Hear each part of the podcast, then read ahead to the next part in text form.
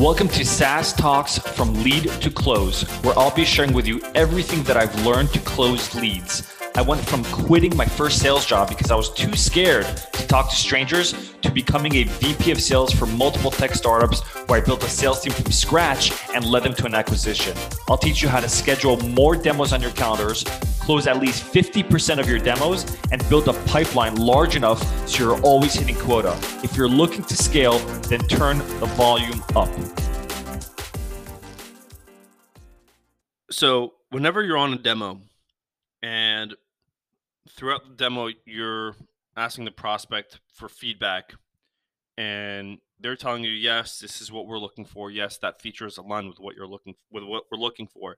Then all that's really left at the end of the demo after you go over pricing is to close, to ask for the close. Now, depending on what industry you're in, enterprise, SMB, mid market, one call closes aren't as common, but they happen regardless whether you're doing a one call close or on average it takes you know maybe a couple of calls until the demo closes. But let's assume for a minute that everything that you show the prospect is a fit then the closing should be easy because all you should do is you should ask this question.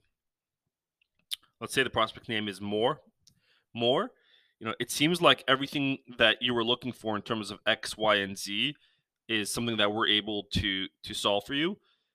My only question now is what do I need to do to earn your business? It's a straight, blunt question. What do I need to do to earn your business?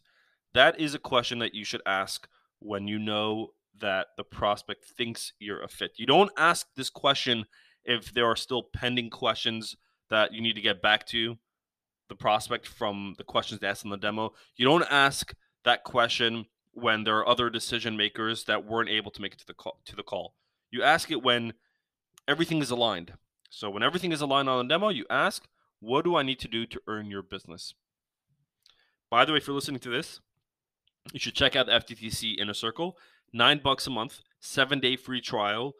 It is popping right now. There's a lot of activity happening. People are asking questions. People are uploading their own resources. I'm uploading templates, scripts. I'm doing AMAs. I'm doing uh, free sessions from time to time. So you want to join it? Link is going to be in the description of this episode, and or you can check out um, my LinkedIn featured section. Thanks for listening to today's episode. If you found this relevant or practical at all, then please share this episode. Until next time, I'm your host, Mor Assouline.